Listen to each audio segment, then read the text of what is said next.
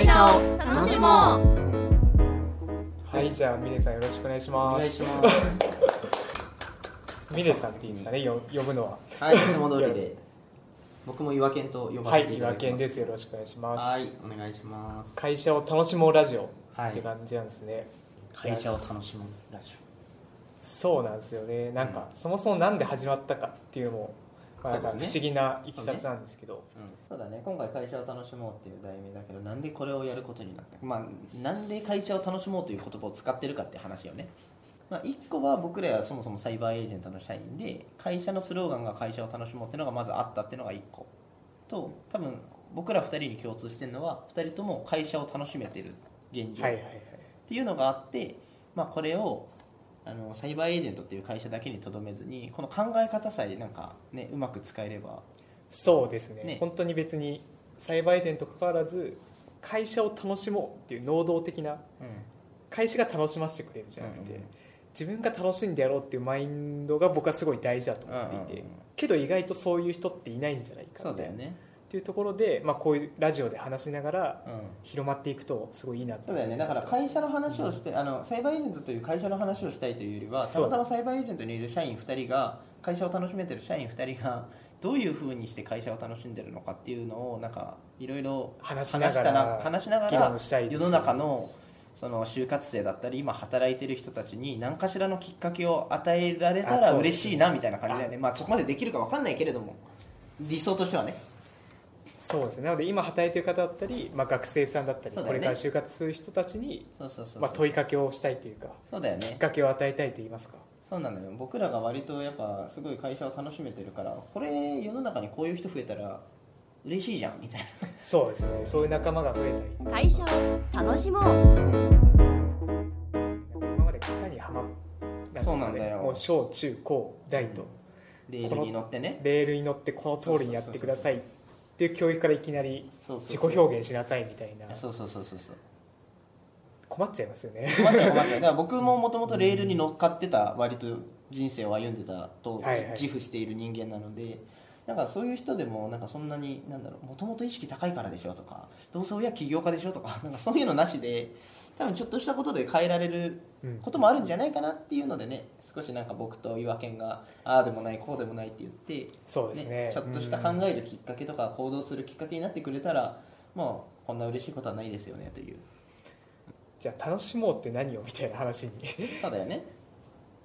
なりますよね。まあ、さっき、まあ、ちょっと話したのは、まあ、自分で決めてるかみたいなところ。あ、そうだね。やらされてないか、やらされてると思ってないかみたいな。結構楽しめてない人って結構会社にやらされてるかっていうか、まあ、それはもちろん楽しくないんですよね。そうだよ。言われたことだけをやってるとか、なんか上司から命令されてそれをただやらされてる、でおそらく自分で決定してやるのが多分楽しめてる、まあ、状態だと思うんですけど、でも会社でそれをやるのってなんか適当にやると難しいですよねみたいなところで、ね、確かにそんなこと言ってもそんな会社によるよってできない会社もあるんだみたいな声もあるかもしれないしね、そこ深掘っていきたいですね、このラジオで、ね、ここがすごい解明されてない感じなんですよ、ね、逆に言うと僕らはね、たまたまサイバーエージェントっていう会社に新卒で入ってその会社しか知らないから、他の人がどう思ってるのか、ね、そうですね、聞けたら嬉しいし、ね、聞きたいです ね。そうなんだよ。やらされてるとか人の言いなりでやってるときついんだよね。だって毎日のさランチさ、なんかわかんないけどさ、人に言われたものを食べろって言われたら辛いよね。いやもう帰りたいですね。帰りたいよね。今日パスタな気分なのになんでハンバーグ食わせてくるんだよみたいなさそれも自分で決めたいみたいな。結局そういう意思決定もさ、ちょっとしたことかもしれないけど自分で意思持って決めてるってことだから、それをさ仕事にも応用できればいいじゃんっていう、ただね簡単な話だと思うんだけど、ここが意外と難しいんだよね。いや難しいですね。いやそうですね、いろんな仮説があるんですけども、あとはまあ考え方もあるよね。その捉え方を変えるだけでも変わるとかさ。結構僕のこれ仮説なんですけど、なんか楽しむのが良くない職種、要するに自分で勝手に決めちゃいけない組織って結構製造業だったり、勝手になんかダイヤ変えたら、そうで僕ら結構ソフトウェアの開発なんですけど、結構その自発性が求められる業界、だから結構能動的な動きがもある意味皆さん求められているでそれってなんかこれは本当僕の仮説なんですけど、やっぱ未来を予測しにくい、不確実性とか言いますけども、なので結構個人個人が自分で考えて行動することがむしろ会社からも実は求められたりとか、っていう業種は結構その会社を楽しもうってマインドとマッチしてるのかなっていうのは、まあ、そうだよね。どんな業種であれなんか好き勝手やるっていうわけじゃなくて、今みたいな話は結構求められてる気はする。ただ僕ソフトウェアエンジニア、もしくはその新卒人事だと多分その自分で考えたことが反映されるみたいなのがより多分楽しく感じられるのかなって思います。結構その僕は今話して気づいたんですけど、やっぱそう変えられないものと変えられるものがあると思っていて、変えられないものをすごい頑張って変えようとするとすごいストレスになるんですけど、変えられるものを一生懸命自分で取り組めるみたいな、そのなんですかね、目利きじゃないですけど、ができているとより楽しめるのかもしれないですね。自分の自由度を知るみたいな形で。それがあるよね。そういう人とか今後ゲストとかに呼べたら面白いかもしれない逆に会社を楽しもう。そもそもの課題としてそういうなんか自分がやりたいこと、自分の価値観とかを大切にして自分のキャリア、ファーストキャリアを選べてる人がどれぐらいいるのかっていうと、そこは少ないと思うんだよね、日本って。そもそもそこかもしれない。そもそも、まあ、その職種やりたいのであれば全然 OK。 そこに納得感があって自分で決めたんだから、そこはもうたとえ自分の意見が通らなくてもこういうところで貢献できるし、自分の好きなこういうことができるなら OK って割り切れてればいいんだけど、そうじゃないんだよね。そうじゃない人が多いんだよね。そうですね、思ってたのと違うみたいな感じで、ギャップがあるから会社集まんないわとかっていう人が多いのかもなとは思ってて、なんかそれを学生のうちから自分の将来とか働くっていうことって何なんだっけみたいなところを考えるね。今教育課程ではそういうのないけれども、そういうところのちょっときっかけ作りもできたら面白いなとは思うけどね。確かに納得感大事ですね。自分でこれ選んでいいだろうっていう、会社を楽しむあんまり習わない。まあそうね。で僕なりに結構工夫して、あ、こうすれば楽しめるかもみたいな、結構いろんな考えてきて、なんで、まあ、僕が教えたいっていうより、なんかみんなで一緒にこれどんどん深掘っていきたいなみたいな、それ峰さんも含めて、っていうのが一つと、でもう一個はその結構楽しもうってことが結構好きなんですよ。でなんでかっていうと、会社が楽しいじゃなくて個人が主語で会社を楽しもうっていう能動的な。で会社は多分あんま楽しくないものなんですよ。実際は楽しいが優先順位は高くないはず。まあまあそうだね。大前提なんですかね。もちろん利益追求とかある中で、でもその中で個人がどう会社を楽しむもうとするかっていうのは結構今大事だと思っていて、やっぱそれは結構深掘りたいなと思うし、峰さんもすごい近いなんか考えのような気もしてるので、結構話してみたいなっていうのがあります。ありがとうございます。峰さんはどうでしょうか。僕はね、やっぱそもそも会社を楽しもうっていうのはサイバーエージェントの今の全社のスローガンにね、藤田社長が提言してて、それすごくいいなと思ったんだけど、自分の人生振り返った時に、僕今サイバーエージェント2012年新卒で入ってるんで今9年目なんだけど、まあお世辞とか変なことなしで普通に楽しめてるなっていう実感値がありますと。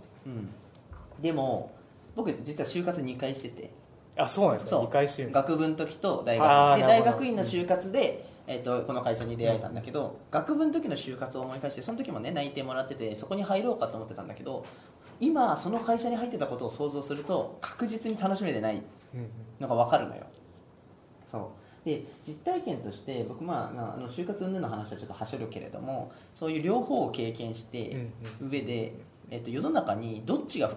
人が増えた方がいいって言ったら圧倒的に後者。会社を楽しめてる人だから、要は僕みたいな人もっと増えりゃいいじゃんっていうのを、別に CA 内だけではなくて、なんか全日本人がそうなればいいやんっていうのがあって、で中でなんかそのさっき岩健が言ってたところもそうだけれども、もうあくまで会社って楽しみに行く場所ではないんだけど、その会社を楽しむっていうことを考えながら実際に成果出したりとか業務に向き合うことで自分も成長につながって会社も成長してっていう風になったら、もう世の中みんな幸せじゃんすぐ実現できたら ね、働いてる時間が一番一番長いです。会社を楽しもう。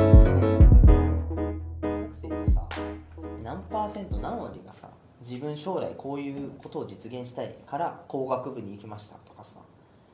やっぱないですよね。いないじゃんそういう人って。結構偏差値とかで決められてる。そうそうそう、まれじゃん、ね、なんかこう、うん、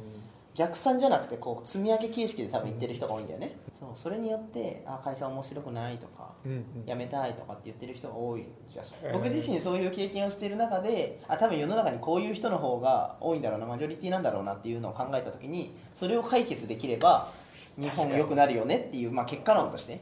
日本のこの就職を変えるぞっていう思いでやってるわけではないけれども、でもまあ極論そういうところ、そうですよね、それが伝わればね、今わかんないけど小学生中学生高校生とかがさ、なんかきっかけでさあ会社って楽しめるものなんだっていうふうに考えて自分の将来を考えて、ね、就職先見つけて大学進学してとかってなったらさ、ね、もしかしたら数年後ねすごい目キラキラしてる人がね、そうですね、増えてるかもしれない、うん、結構でも、まあ、楽しくない人が多いマジョリティだと思うんですけど、うんうん、そうだね、まあ、それがなんか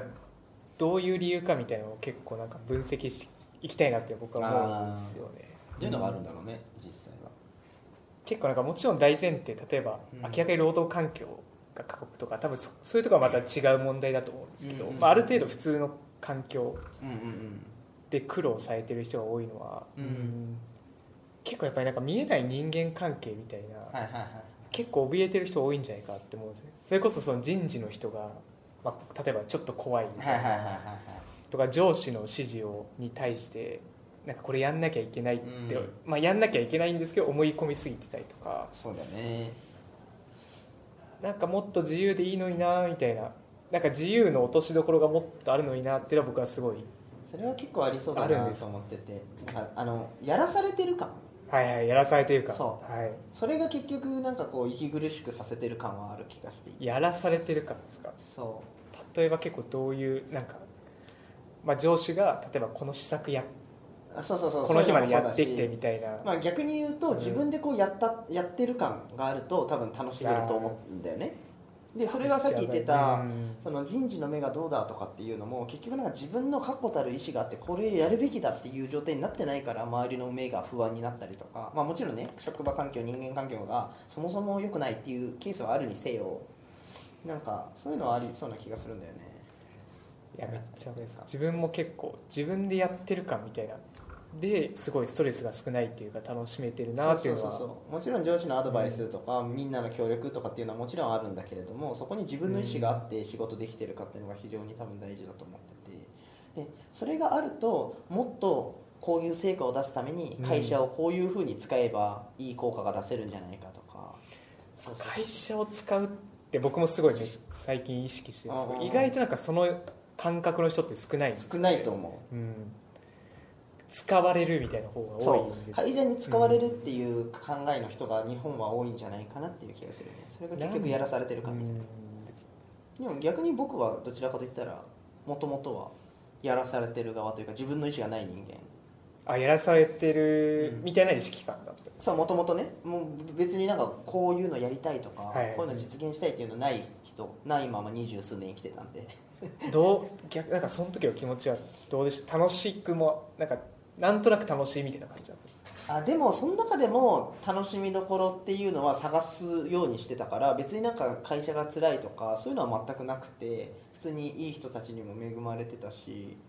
ただなんかそこに自分の意思が存在して物事を進められてたかって言われるとそうじゃないなっていうのはすごく感じてる。あ、そうなんですね、うん、でそう比較した時に今とどっちが楽しいですかって言われたら圧倒的に今の方が楽しいですよっていうような自信を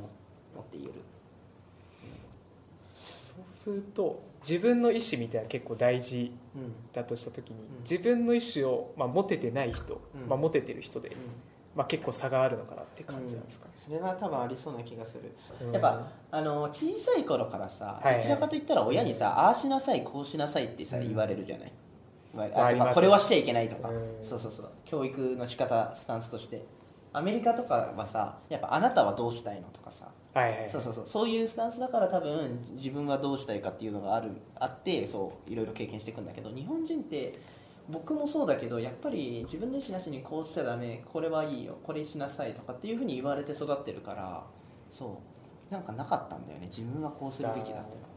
じゃあ会社でいきなりなんかよくツイッターとかでよくネタで、うん、大学まではもう型にはめて、ああそうそうそう、社会人になってからなんですか、ね、自主性を発揮してくださいって言ってどうすればいいか分からない。まさしくその典型的なパターンよ。そうだから僕さっき就活2回したって言ったんだけど、うん、1回目はもうそのままレールに乗りかけてたんだよね。はいはいはい、はい、そうそうそう、うん、でそのままやった就活でうまくもいかず、なんかちょっと将来考えた時にこのままでいいのかと思って2年遅らせて大学に進学して就活したんだけど、2回目の時はもうとにかくちょっといろいろ経験して本当にやりたいと思える、楽しいと思えるところを探そうと思って見つけたのがウェブ業界で、まあ、サイバーエージェントっていう会社だったっていう。他もね楽天とかヤフーとか DNA とかも受けてたんだけど、そうそうそうそうそう、あそこがターニングポイント、1回目のターニングポイントかなっていう気はする。